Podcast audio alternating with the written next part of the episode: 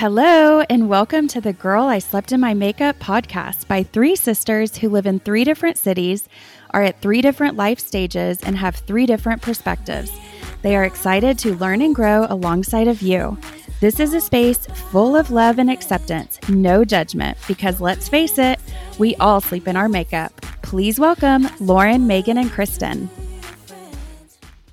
Welcome to another week. It is the second week of May, and it is Mental Health Awareness Month, and we have another amazing guest for you guys today. It is our really good friend, Parker Terlaak. Parker is the founder of Identify You, an online mental wellness solution that is transforming the way individuals find and receive support. His focus on the mental wellness experience is transforming the expectations of the market around choice, transparency, and results.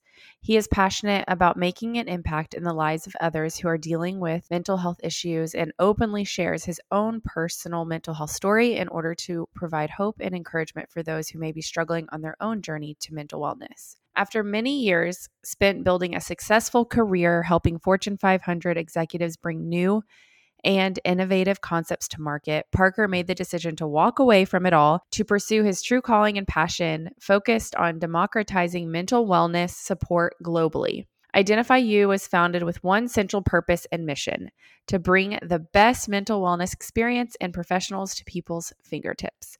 Today, Parker, his wife Laura Lee, and their daughter McCall live in Dallas, Texas, and they are excited to announce they are expecting their second child this October, which so excited for them, and we are just so grateful that Parker joined us today and appreciate his vulnerability of his story.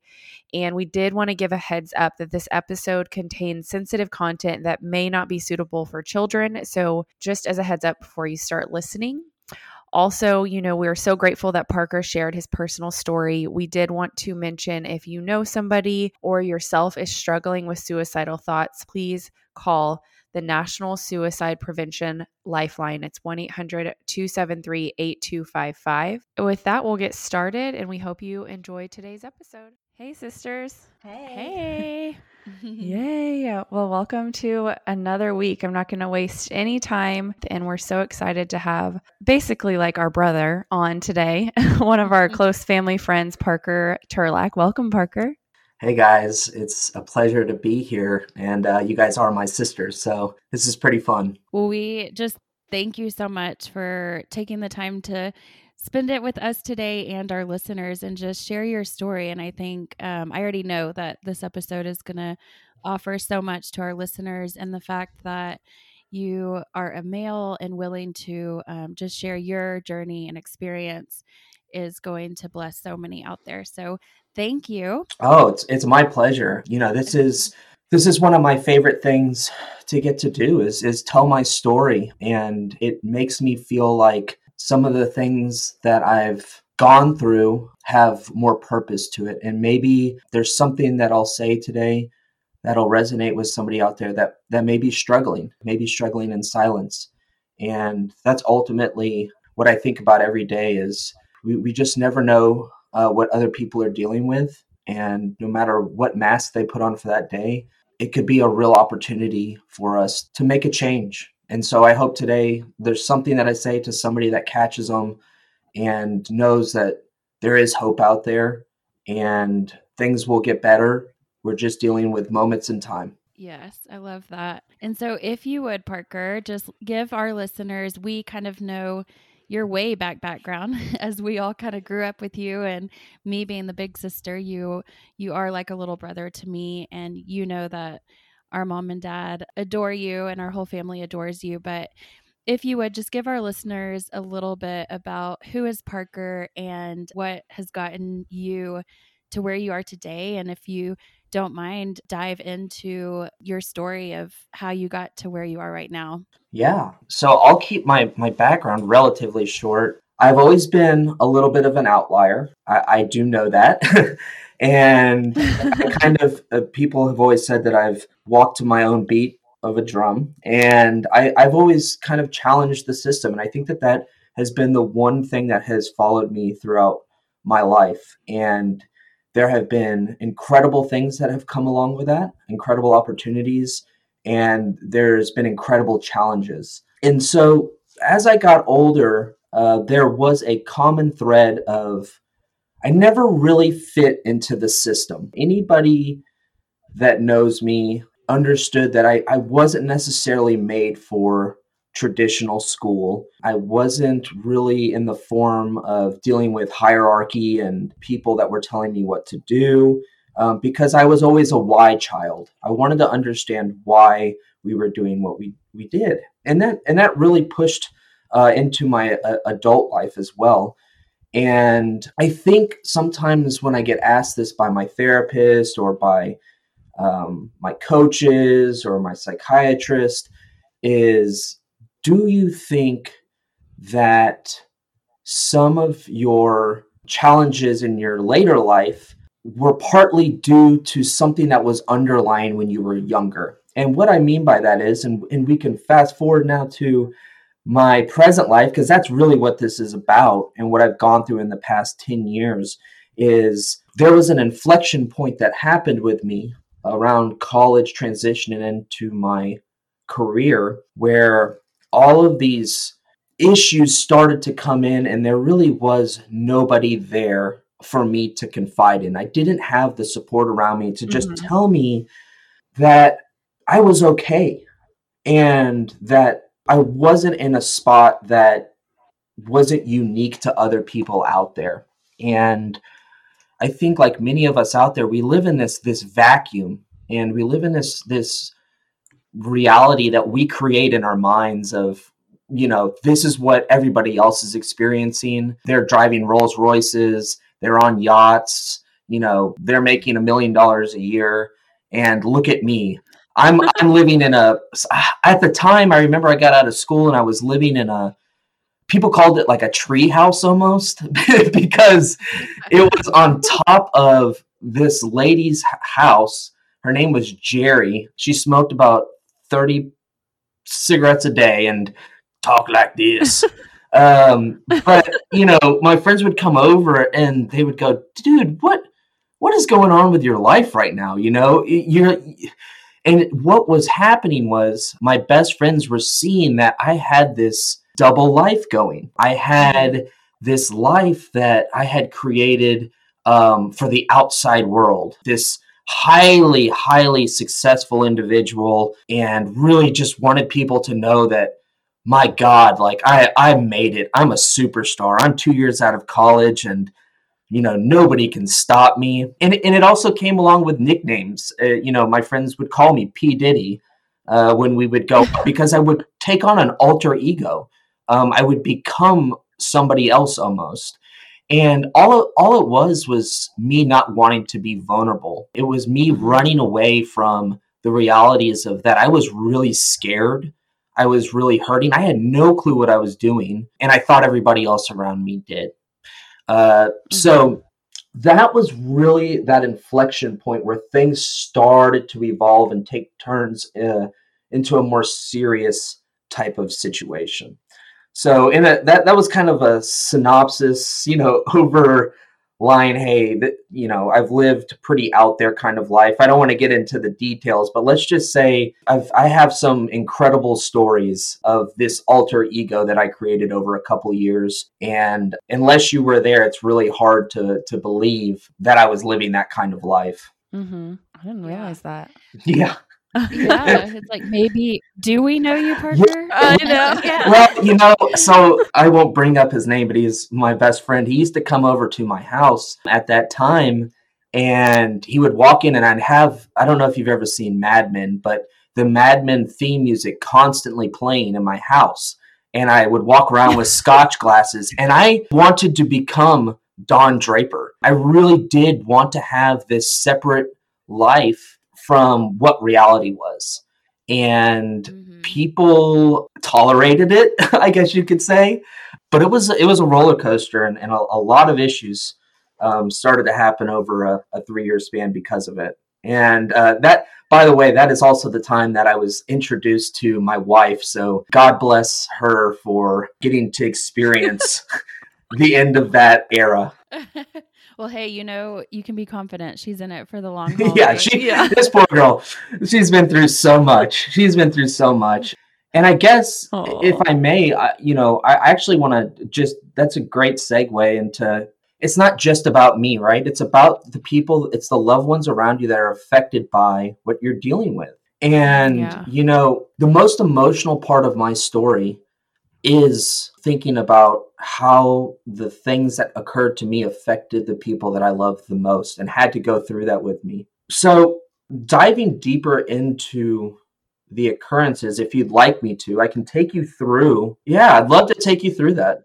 Yeah, perfect. I was like, what was really going on in your head? And things really started to get, I love this word, cattywampus for me. I really had a distorted reality after a couple years. And I would say that I was never at that point more distant from God than I was during that time period after college. Mm-hmm. I was trying to take the world on my own, and it was really scary. And I had started a company, and it was growing, and I was in over my skis, and I knew it. What ended up occurring was I had all of these different providers that I had been seeing. And mind you, I've been seeing therapists, psychiatrists, social workers since I was 5 years old.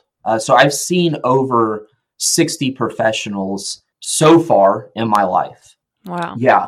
It's been an interesting ride for sure. So there have been incredible moments, and there have been really frustrating moments in it. But unfortunately, the system is very fractured in the way that it works in terms of their ability to transfer information and intellectual capital about what's going on from provider to provider. So that could be a therapist, or that could be a coach, or that could be a psychiatrist, but they make it very difficult for there to be any continuity in the process. And so what ended up happening, unfortunately, was I was prescribed some medication for depression. And I ended up taking this medication, and I went on a business trip, and things started to get really funky.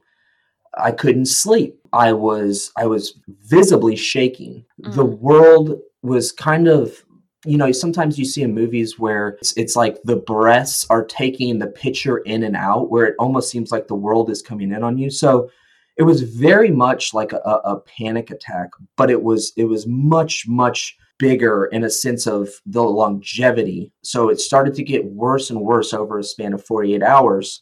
I didn't know what was going on. I never heard of anything like this, but I went back, and I just knew that I had to keep trying to execute on work. And I had nobody to talk to, I felt like, because I was also ashamed that I was dealing with depression. I didn't want to tell my soon-to-be wife at the time.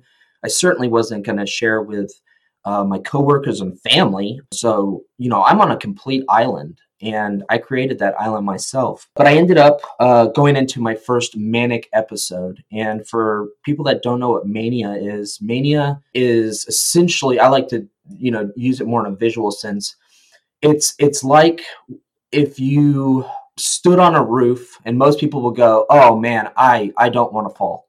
I don't want to fall off this roof. When you're in a state of mania, you think that you can jump from one roof to the other, or if you need to fly. You think that you can start a record label overnight. You think that you can solve the most grandiose problems out in the world, and you have convinced yourself. I mean, it's insane to think the stuff that I went through. And I ended up trying to get on a flight to Australia. I was going to jump off of a cliff. And that was my big hurrah into finding out that I was clinically bipolar. And that is when my life changed dramatically. Mm-hmm. So I'll do a hard stop there, because it's about to get ugly. And it depends on if you guys want to go into it. No, if you are open to sharing, I think that we would love for you to go into as much detail as you're comfortable with. Okay. And I think that it's going to help so many. So okay. And please interject with questions if you have any. I know this is very foreign subject to most people, but again, I just hope that maybe there's somebody out there that's listening that hears me in a special way and it means something to them. So they ended up by, and I say they, my family came in, my the person I was dating, soon to be wife, came in and said, "Hey, we have to put you into some kind of a help center." And it's, for lack of a better term, it's an institution. And they put me into what's called Shoal Creek in Austin. And anybody from Austin probably should know the area, but it's actually like right in the center of Austin. And you just drive by it every day. I don't drive by it, the same way I used to, because I look in there and I know I was on the fourth floor, trying to survive. But it was one of the most jarring experiences for my family. We were scared out of our minds. We didn't know who to talk to.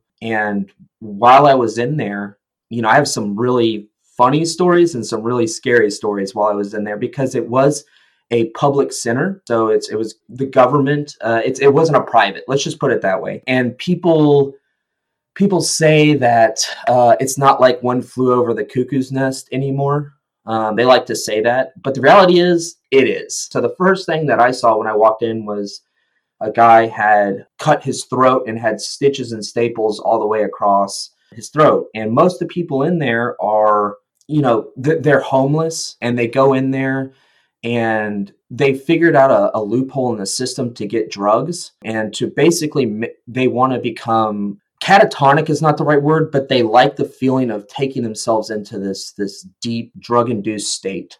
So you get a lot of these people that are in off the street as well. One of the funny stories that I have to tell is there was this young guy. So I was about 24 at the time, 23. And there's this young guy that I ended up getting paired up with. And you're not allowed to have cell phones. You're not allowed to have, any of the stuff that you're used to. So you're basically in just like some clothes. You can't shave. You can't, you're totally locked down. There's bars on the windows. You get, I had to be strip searched when I went in there. It's like high level. You're in jail, and we'll let you out when we think that you should be let out. So it's basically you're in there till we say you're not nuts anymore. And my roommate at the time had a cell phone, and I was like, well, why does he get a cell phone and I don't get a cell phone? And they said, the cell phone doesn't work.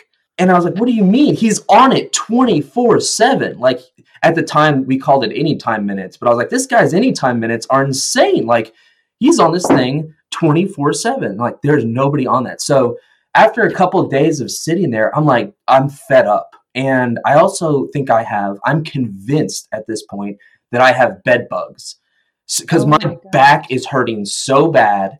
And I'm now getting aggressive and be like, I got bed bugs, and, flipping out. And they're like, you do not have bed bugs. And I can't stop talking about these bed bugs. Meanwhile, I got this guy over there, and he's having full on conversations. I said, nobody is on the other line. Like, you're not talking to anybody. And he goes, well, you don't have bed bugs. Well, the end of that, the end of the story was I get out of there and I go see my GP at the time, and he goes, "Hey man, you don't have bed bugs." And I was like, "What?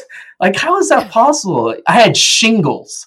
So I don't know if you guys know what shingles are, but I always laugh about that, because what this really meta moment started to happen in Shoal Creek, which was like, I was recognizing that everybody in there was kind of like off. Mm-hmm. And I was recognizing that I was just as off. So I didn't really know if he was on his phone talking to somebody or not. Like, I had zero awareness of what was real and what wasn't for the first time in my life. I totally questioned everything that I thought I knew about myself, what I thought about the world, because it all now made me feel like, oh, I don't know anything. So my wife, my then girlfriend at the time, she dropped me off that day, and she came back the next day. And I was, so they put you into basically a coma, because they want to get you out of the manic episode. And she walked in with my mom, and they said, if he looks like the people that we saw yesterday when he dropped him off, we're going to take him out of here. Mm-hmm. And sure enough, I came walking around the corner, and I mean, I didn't know, I mean, I don't even remember it. So they looked at me and I was a shell of myself. Basically, you know, for lack of a better term, I was drooling on myself because they had just suppressed my mood so low. Wow. And I think what's incredible about this story, when I talk about family and you start to realize like who's in it with you and who's not. I remember I was sitting out looking out the window, and it was like the fourth day I was there, and I could actually see my house. How bizarre is that? That wow. Out the window that I was out of the bars of Shoal Creek, I could actually see my house. So I could see where my girlfriend was at the time. And I was so close, but so far. And I remember thinking, if she doesn't come back today, I don't blame her, but I don't know how I'm going to go forward. And she came back, and I remember I started to cry. And that's when I knew that I was going to marry her, because I don't know a lot of people that would knowingly put themselves in that kind of situation for somebody, knowing what she just didn't have to do it. And yeah. You know, that meant the world. And unfortunately, it didn't get much better from there. So really quick, Parker, let me just interrupt for a second. So you had your mania, is that what you called it? About mania. Mania. Okay. About flying to Australia and jumping off a cliff. And so at that point in time, you had already been diagnosed with bipolar. I hadn't. That occasion was what finally put everything over the edge. And that was when the PhDs came in and really started to dissect the issue. And they diagnosed me as being bipolar 2. And not to get into the semantics, but there is a difference between bipolar 1 and bipolar 2. But yes, that's kind of how the path went. Got it. And then whenever they took you to Shoal Creek, were you willing? Like, did you go at ease, or was there a fight there? Or it was a pretty big fight. Okay. So they confronted me and kind of, I say they, my father, my mother, and I don't know why I didn't just say Laura Lee. Laura she didn't care. Everybody knows who she is. And she was the one who called my parents, actually. And my dad was the one who kind of took the authoritarian stance and it was almost getting to the point where it could have gotten physical, because in that state of mind, you know, as I said over and over to them, I was like, you guys are the fools. I am the master. I know all right now. I am a genius. And those are the kinds of things that you say. You have no idea how off you are and what a genius I am. And so we agreed. He said, fine, you know, go for one day. And if you don't want to stay, we'll take you out of there. Well, that's not the reality. Right. Once they put me in there, I didn't have a choice to leave. Okay. So sorry, I just wanted to clarify that. No, please. So then you get out of there, and then tell us what happened next.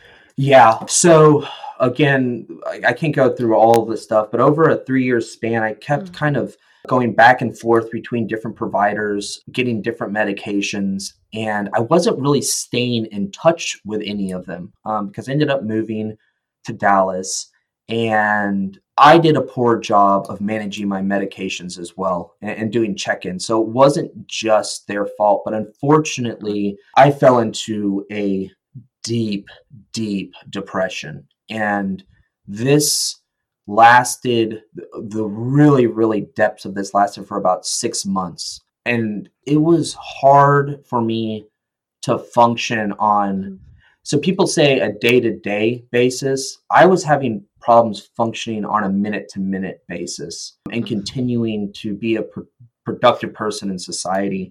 We had some things go down within the family, and I had stuff going on at work that got very messed up, and I lost it. Something snapped again. And that's one thing that you'll find common in people that are diagnosed with bipolar is it's usually external stress events that happen that trigger off these episodes, that's when I lost all sense of reality. And when it became a movie, I didn't understand the difference between reality and, fiction at this point. And so this is when I started going out, when my wife now was sleeping and I was trying to find places to try to commit suicide in the middle of the night, unbeknownst to her, leaving the bed and then getting back in the bed, trying to plan this out successfully over about a 2 to 3 day period. So I was doing this around 2 to 4 in the morning for a couple days. And I woke up that next morning and I knew that today was the day. And I think that my Laura Lee knew that something was really, really off at this point. And she wouldn't let me leave the house. And I got in the car and I just drove, and I was going to go to the spot that I had scouted out the day prior, which was at a church on a highway called Northwest Highway in Dallas, where I knew that people could pick up enough speed and it was a blind corner, so they wouldn't have time to stop when I stepped in front of the vehicle. Mm. And on my way there, I saw Laura Lee's car behind me and she was tailing me. And I pulled over at the mall right there on Northwest Highway. I can't remember what it's called right now. North Park. Yeah, North Park. And she got out of the car and was crying, and she goes, "Where are you going?" And I just kept telling her, "It's okay. It's okay. Nothing's wrong. It's okay." And it wasn't reality. I usually can't straight face lie like that. I don't have that kind of talent unless I am able to totally manipulate my mind, but I wasn't in reality. And so she left thinking everything was going to be fine. And I went straight to that spot, and I stood there for probably a little over an hour. It started to rain a little bit, but it was still sunny. And I remember I kept trying to step out in front of where I was waiting for trucks because I wanted to make sure that it didn't hurt the person and that it certainly did its job. And I couldn't get myself to do it like 3 or 4 times. And then that voice in the back of my head that has, for better or worse, pushed me into 90% of my decisions in life, said, "Do it. Like, you're a failure. You can't even do this. Like, you can't even do this. That's how big of a failure you are." And those are the last words I actually said to myself before I actually stepped in front of the truck, and it hit me apparently between 30 and 50 feet into the grass. I woke up, I guess a day later, something like that. My wife and my parents had been called by the police in Austin and said, "You guys need to get a pastor. Your son's going to die." They knocked on their door at their house, and that was the introduction my mom got to it. And so obviously my wife got the call, and everything kind of changed for us from there. I mean, it changed our family. My sister, probably it is the hardest thing she's ever gone through. It still impacts her on a daily basis. There was a huge ripple effect from that decision. Gosh, Parker, I think just like brings tears to my eyes. Yeah.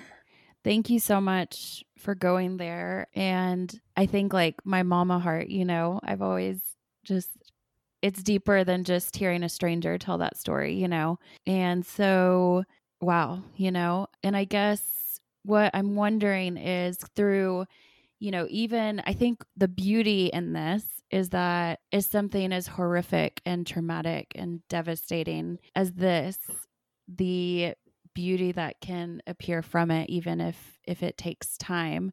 And that's what you're doing now, And so I thank you for all the work that you've put in to get to where you are right now, to be vulnerable, to share your story.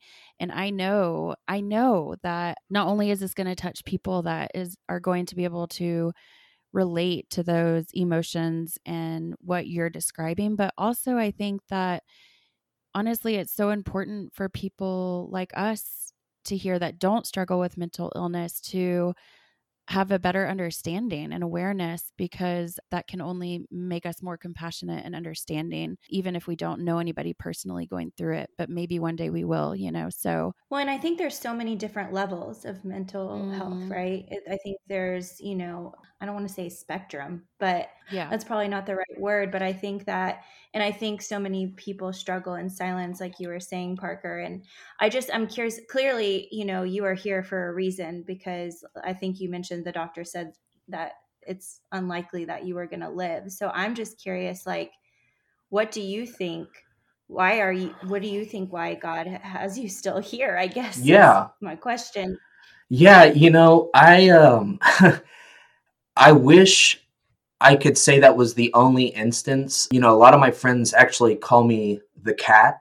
And the reason being is, for some reason, I have many, many lives. And that's not the only near-death event in my life. And, you know, for a long time after that, for about 3 years after that, I didn't know why. I was actually very, very angry when they woke me up out of whatever was going on. I had bleeding in the brain. I had broken knees.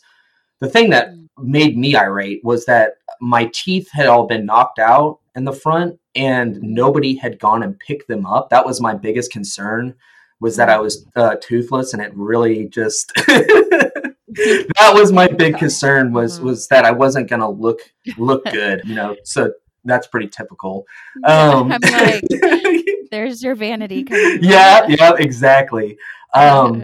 So for a long time, I didn't know. And I don't think anybody really understood, but some miraculous things have happened out of it. And so before I even get into that, I can tell anybody this and say it was so much joy. Besides the birth of my daughter and marrying my wife, that event was the best thing that ever happened to me. It fundamentally changed the way that I looked at the world, that I approached the world. And it wasn't an overnight type of thing. I didn't have this epiphany moment. It was through a lot of work. It was through a lot of support. And it was beautiful to watch my family come together. We used to be so quiet with each other, and you know, we didn't share our feelings. We never talked about anything that was going on in our lives growing up. And this forced us to. It was amazing. And all of a sudden, all of our lives start to change and our relationships start to get stronger. And for my marriage, it brought our marriage close together because we had to communicate. We don't have an option. I wish I could have learned that without having to go through it. But, sure. You know, on a personal level, it's great with that. But then something else started to occur on a more macro sense of, I started to talk to a lot of people that were struggling. People were connecting with people that were going through depression and anxiety. And we were strangers. But there's something really uniting about that conversation. There's something beautiful about that vulnerability. And that's when I discovered that for me, vulnerability and love is the key to my life. That's what I hold most important. That is what life is about for me. And that's when the gates started to open up in terms of conceptualizing what's actually possible, what we can actually do to change the system. And so how did you get from that point, you know, just probably the darkest point in your life, to where you are today, you know, healthy and thriving and building a company? Yeah. Well, if I may take one step back, because this is a very important fact, which is that after Shoal Creek, they had me seeing, again, different psychiatrists, different therapists. It was a mess. It was an absolute mess. And they were over-medicating me to the point that I was functioning probably at half speed. And I'm not speaking in terms of months. I'm speaking in terms of years. So what was very difficult about this was I had transitioned after Shoal Creek. I got back into the technology space, and the demands of my profession were highly stressful. Yeah. I work with high-level Fortune 500 executives that demand excellence. There's not a lot of empathy there. And I had to perform on a daily basis. And when you're over-medicated and your brain's not fully functioning, I don't know how to describe it other than it feels like you're trying to swim with 20-pound weights on your ankles. Yeah. And so that went on for quite an amount of time. And unfortunately, there were a bunch of things that kind of collided at once. And that is when I went into another episode and I ended up taking a step in front of that car. And so the reason why I wanted to give that context is because going forward after Shoal Creek and going forward after Zale Lipsky, which was the second institution that I went to, mm-hmm. It wasn't any easier, unfortunately. They have this method of trial and error. And everyone that I mentor, everyone that I am friends with that's going through this is just as fed up with the process as I am. And the reason is because it's the same story over and over again. You can only take so much ambiguity, and you can only take so much of feeling like you've lost a bit of yourself. Mm-hmm. You know, for 1 or 2 years, it's fine. But as time progresses and you're fighting every day to manage yourself and be able to be a functioning human being, it's the most helpless feeling in the world. I don't know how else to put it. Yeah. And finally, I found an individual that started to really sit down and understand and connect the dots. And I think that is the biggest piece of advice that I can give, which mm-hmm. is you have to find somebody that really cares. And unfortunately, they're overwhelmed. And when I say they, psychiatrists and therapists traditionally are very overwhelmed and burnt out. Mm-hmm. And that's just because there's not enough of them. But you have to keep trying it until you find the right person. And I wish there was a better answer that I could give, but it wasn't until I found somebody that really sat me inside and said why we were taking the method that we were taking towards getting me better, that things started to turn. And I started to find myself again and started to function at my full level that I was able to. Yeah. I want people to hear that we all go through it mm-hmm. because it does feel like you're the only one. It does feel like nobody understands, but in a way we're all going through something very similar, and you just have to keep fighting and mm-hmm. searching for the right person and the right method. And that's unfortunate, but you just have to keep moving forward. Yeah. I love that, because we interviewed my therapist last week, and something Kristen brought up is she had a lot of trouble finding the right therapist for her, and she just encouraged people to just keep trying. So I think coming from you too, who's been through so much and through so many therapists, and you never gave up and you found the right one, that's a huge message. So thank you. And I'm so glad you found the right one. Yeah. Well, I appreciate that. And I think it's fundamental to the success of the therapeutic alliance. I don't think that you can have the kind of results that you really are striving for unless you have that belief in each other and understanding. And it's a very intimate relationship. And mm-hmm. I wish there was a magical button, but it really is just trial and error. And it's so worth it when you finally find it. Yeah. And does your therapist is it a combination for you of like medicine and just routine? What do you think's been like the biggest change and help for you if you had to pinpoint something? Yeah. Well, I think for me in particular, especially because of being diagnosed with bipolar, is structure is extremely important. And so one of the things that I work on with my coaches and my therapist is finding a good way of practicing structure, both in my work, my fitness, my health.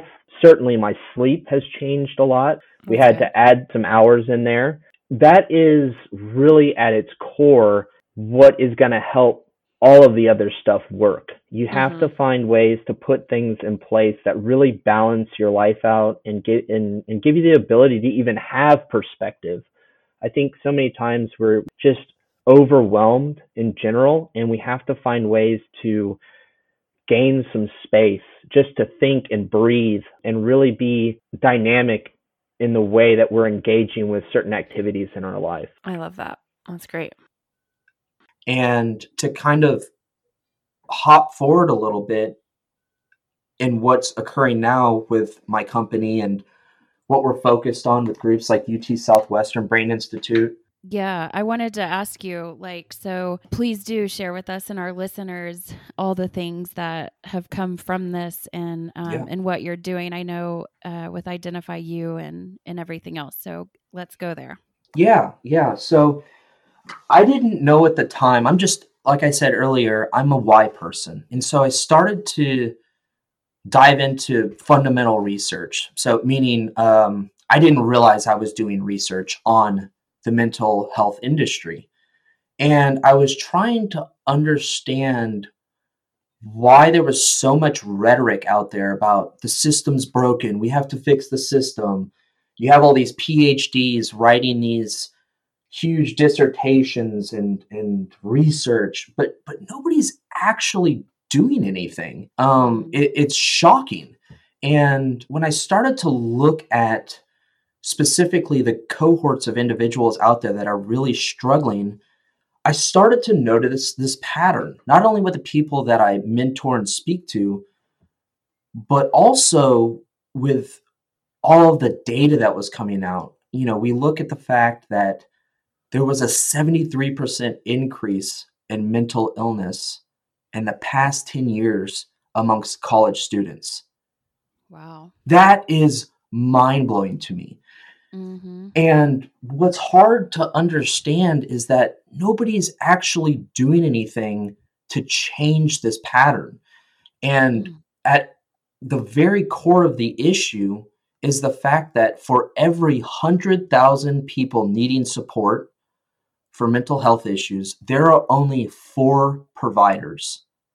So think about that. You're sitting in the Cotton Bowl. Everybody in there is waiting for a turn for support, but you only have 4 people on the field that can help them.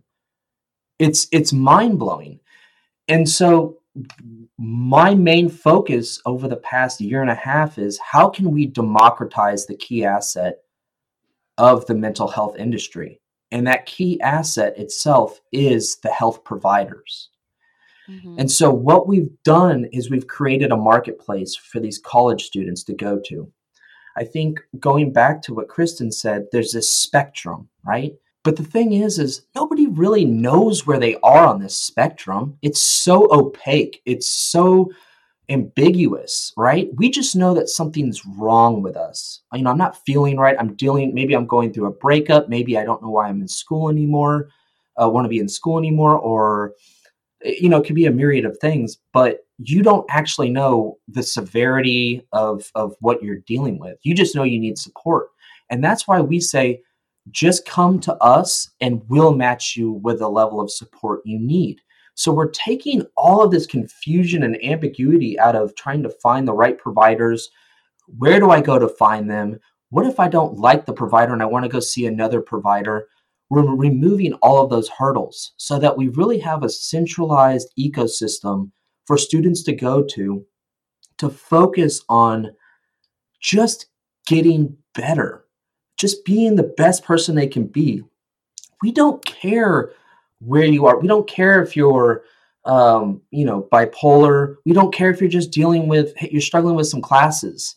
It doesn't matter to us. So we're focused on trying to pair those individuals up with the right level of care and trying to make it as flexible, transparent, and linear as possible, because we are actually, there's something that is very key to the way that we brought this model out.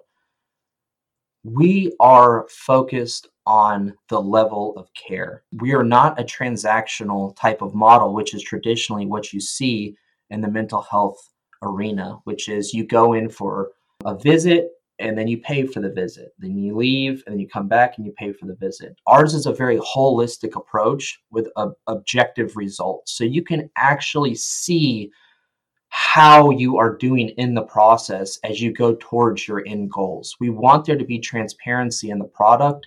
We want there to be transparency in your growth.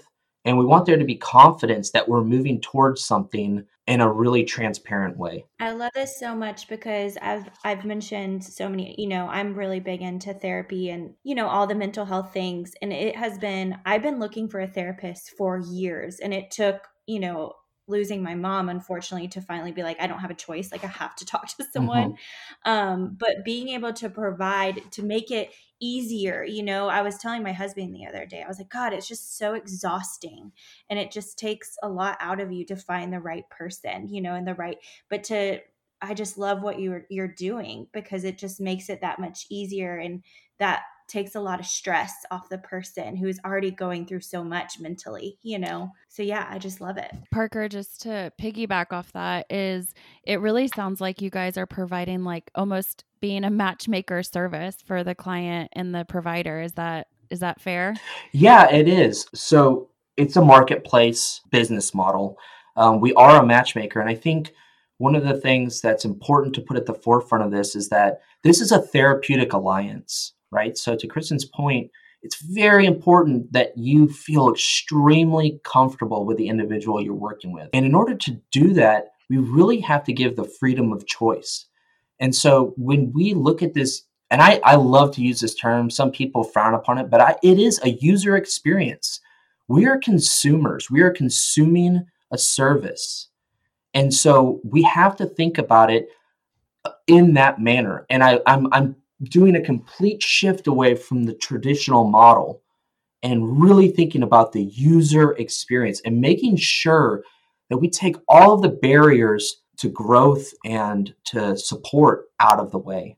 That's so freeing. And Kristen, I agree. It's just to take some of that time and just mental space to shorten that. Well, yeah. Yeah. It's coming from personal experience, of course I'm different where I got diagnosed with an incurable syndrome. I was so overwhelmed and so stressed out, and the grief and the stress of having something that's not curable. Like the last thing I wanted to do is focus on who is the right person to get me through mentally. So it's just like, I just think it's so needed. And I really think it's missing in our culture. So I think that I want to get the word out there as much as I can, I appreciate that. Honestly, I just got tired of getting multiple texts a week and multiple calls saying, hey, can you find me somebody? Yeah. Parker, just find me somebody. After a while I'm going, okay, this started probably 5 years back, but I still get probably 2 to 3 pings a week saying, hey, my buddy needs to find an anger coach or an anger therapist, whatever the spectrum is, but I get those pings constantly and I'm going, God, this system is so messed up right now. Yeah. Well, that's awesome that I feel like that's where success comes from, is just filling a gap in the market. And obviously you've gotten firsthand proven knowledge that there's a definite need. I have a question. So are you guys starting with, specifically college students, or will this service be available to anybody? Yeah. So we are just starting with the students, and there's a couple reasons why. Number one, they are the most at risk right now. And we want to make sure that our experience is truly extraordinary and scalable. So one of the things that's tough is I want to get this out to as many people as possible. I have conversations happening over in England and Australia, and we want to get this out there, but we want to do it in a very thoughtful way. We do not want to put a product out there that is going to lead people in the wrong direction. And the reason why I say that is you only get one chance. So if somebody goes to our platform and they have a bad experience, most likely it's going to turn them off from trying anything else, even dealing with us again. And so We're trying to be very methodical in how we do this. Now, in saying that, we have decided also that because especially these digital natives, because that is what this generation is, they're actually helping us build the experience. So we have what's called the Founding 50. And these 50 handpicked individuals are individuals that are dealing with behavioral issues, but they're also people that are thinking about this in a much bigger sense of we're trying to create a platform that could possibly change millions of lives across the world. Mm-hmm.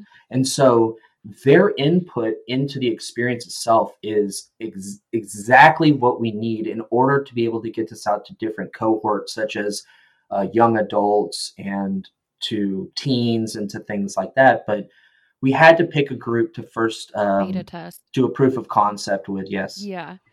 That's smart. And what is this company called, just in case people are wondering? It's called Identify You. And so that's all one word and with a U at the end, like the letter U. Not Y-O-U. Yeah, that's correct. So identifyu.com, right? Mm-hmm. Awesome. Well, I can't think of a better purpose of God keeping you here to bring such a powerful thing that is so needed in our world. So well, I appreciate that. I mean, it's first time in my life that I really felt like I was working on something that I was in love with. Yeah, I'm in love with it. I love what we're doing. And, I really did not like my career for about 15 years. I mean, I don't want to hate on it, but I definitely didn't find a lot of purpose in it. Right.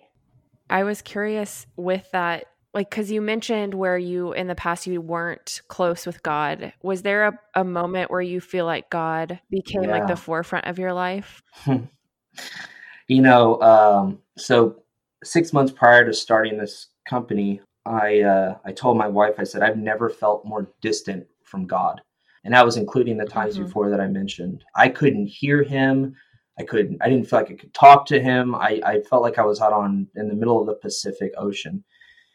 And then one day, something happened, and it wasn't even like he was close to me. It was almost like he's inside of me now, and he's speaking through me. It's very hard to articulate, but I don't question my intuition anymore because I know that God has a purpose much greater than I can even fathom. It blows my mind to think about what the future could hold and what challenges he has in front of me and how it's preparing me to do what he wants to do with me. Yeah, that's huge. I love that. And I feel like that's so true. I actually was talking to my therapist yesterday, and I don't even remember what I was complaining about something, and I think it was about actually like, should we have a third kid? Should we not? Like, I wish God would just like tell me the answer, like something silly like this. And I mean, I guess it's not that silly. It's kind of a big deal to have a third kid. But I think I made a comment of like, mm-hmm. I just don't want to go like against his plan, like what does he want? And she literally said to me, she was like, Megan, you're not in control. Like, that's actually not up to you. Like, I think it's sweet that you think you're like that powerful, but no. And I was like, oh yeah, you're so right. So much bigger than me. So I love that. Yeah. And it feels so good to say that and mean it. For the first time in my life, I recognize how little control I actually have. It's almost laughable to think that I ever thought that I really had control over what was going to play out in my life. And I have a million stories. I just got in that bike wreck and almost died 2 weeks ago. Almost got ran over by a car.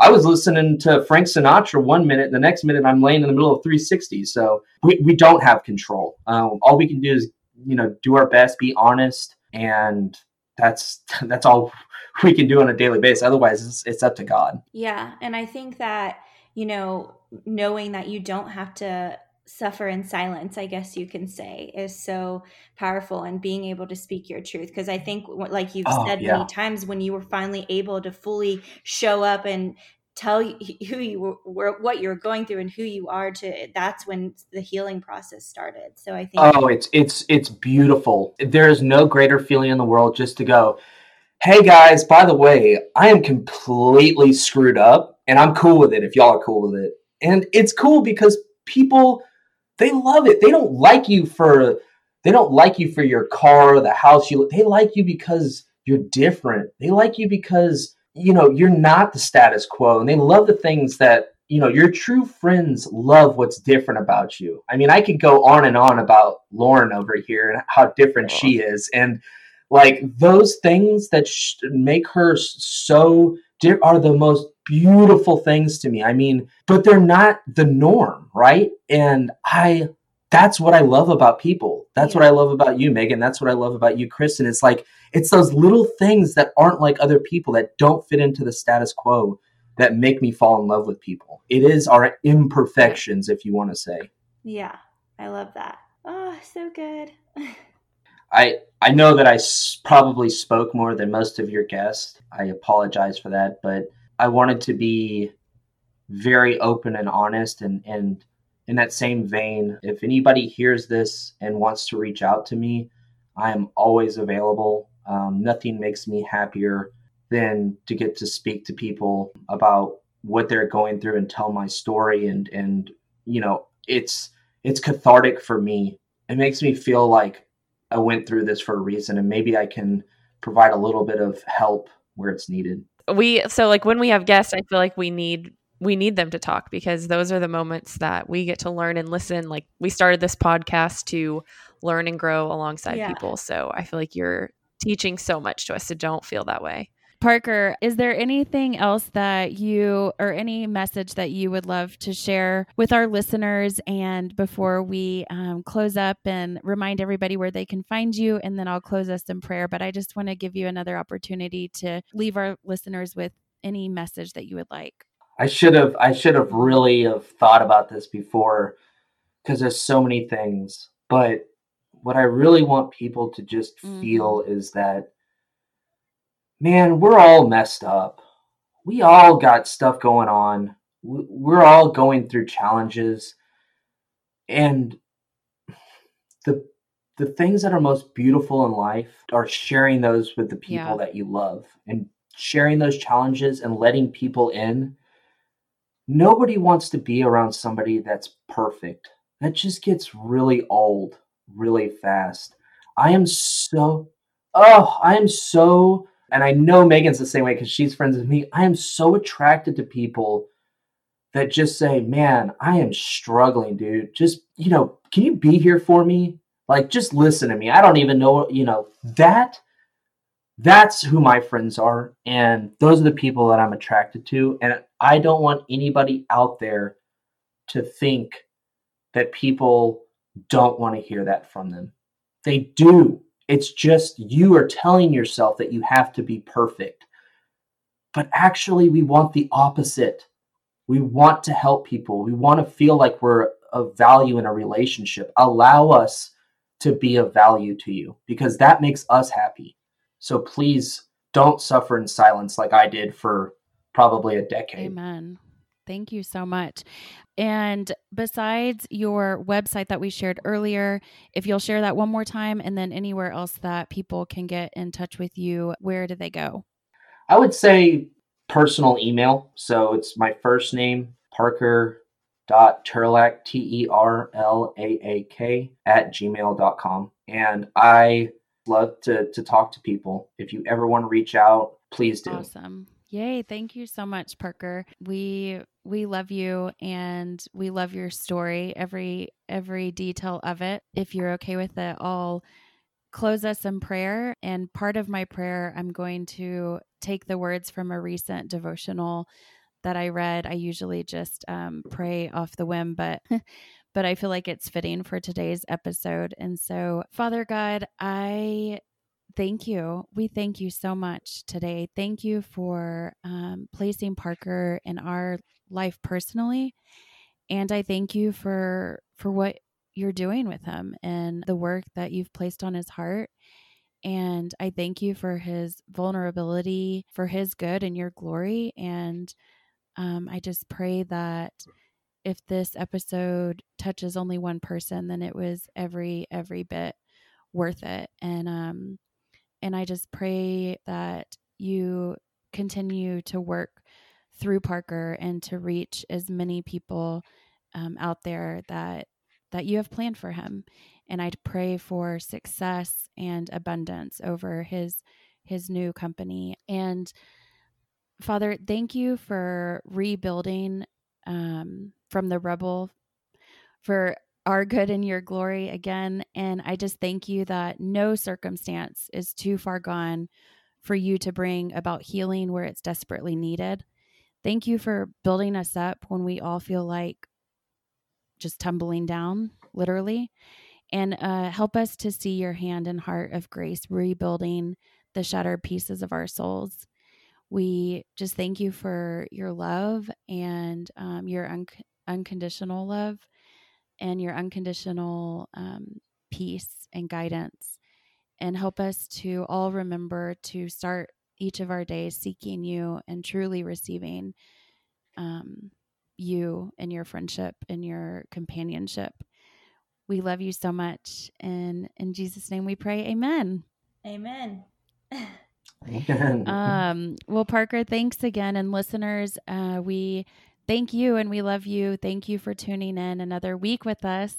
And we hope that this episode reaches you. And please feel free to share it with anybody in your life that you think might benefit from hearing Parker's story.